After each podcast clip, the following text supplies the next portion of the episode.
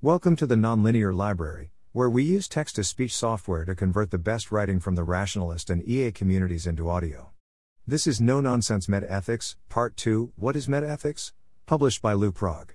When I say I think I can solve some of metaethics, what exactly is it that I think I can solve? First, we must distinguish the study of ethics or morality from the anthropology of moral belief and practice. The first one asks, What is right? The second one asks, What do people think is right? Of course, one can inform the other, but it's important not to confuse the two. One can correctly say that different cultures have different morals and that they have different moral beliefs and practices, but this may not answer the question of whether or not they are behaving in morally right ways. My focus is metaethics, so I'll discuss the anthropology of moral belief and practice only when it is relevant for making points about metaethics. So, what is metaethics?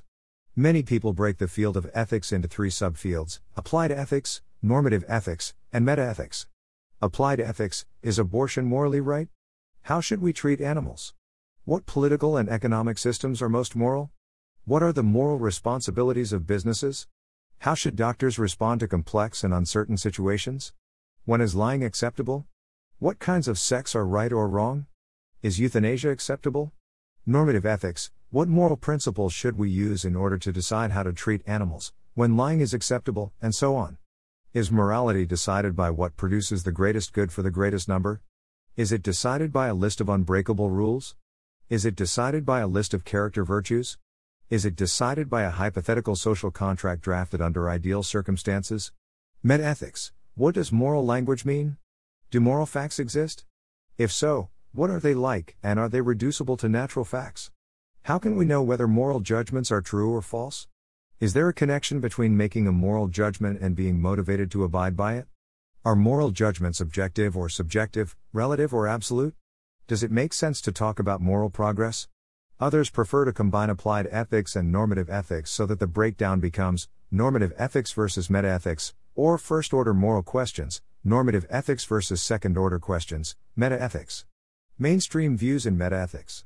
To illustrate how people can give different answers to the questions of metaethics, let me summarize some of the mainstream philosophical positions in metaethics. Cognitivism versus non cognitivism this is a debate about what is happening when people engage in moral discourse. When someone says murder is wrong, are they trying to state a fact about murder, that it has the property of being wrong? Or are they merely expressing a negative emotion toward murder, as if they had gasped aloud and said murder? With a disapproving tone? Another way of saying this is that cognitivists think moral discourse is truth apt, that is, moral statements are the kinds of things that can be true or false. Some cognitivists think that all moral claims are in fact false, error theory, just as the atheist thinks that claims about gods are usually meant to be fact stating but in fact are all false because gods don't exist. One other cognitivists think that at least some moral claims are true. Naturalism holds that moral judgments are true or false because of natural facts, 2. While non naturalism holds that moral judgments are true or false because of non natural facts. 3. Weak cognitivism holds that moral judgments can be true or false not because they agree with certain, natural or non natural, opinion independent facts, but because our considered opinions determine the moral facts. 4. Non cognitivists, in contrast, tend to think that moral discourse is not truth apt. Ayer, 1936, held that moral sentences express our emotions, murder, yuck, about certain actions. This is called emotivism or expressivism. Another theory is prescriptivism, the idea that moral sentences express commands, don't murder. 5. Or perhaps moral judgments express our acceptance of certain norms, norm expressivism 6. Or maybe our moral judgments express our dispositions to form sentiments of approval or disapproval, quasi realism 7. Moral psychology One major debate in moral psychology concerns whether moral judgments require some, defeasible, motivation to adhere to the moral judgment, motivational internalism, or whether one can make a moral judgment without being motivated to adhere to it, motivational externalism. Another debate concerns whether motivation depends on both beliefs and desires, the Humean theory of motivation, or whether some beliefs are by themselves intrinsically motivating, non Humean theories of motivation. More recently, researchers have run a number of experiments to test the mechanisms by which people make moral judgments. I will list a few of the most surprising and famous results. Whether we judge an action as intentional or not often depends on the judged goodness or badness of the action, not the internal states of the agent. 8. Our moral judgments are significantly affected by whether we are in the presence of freshly baked bread or a low concentration of fart spray that only the subconscious mind can detect. 9. Our moral judgments are greatly affected by pointing magnets at the point in our brain that processes theory of mind. 10.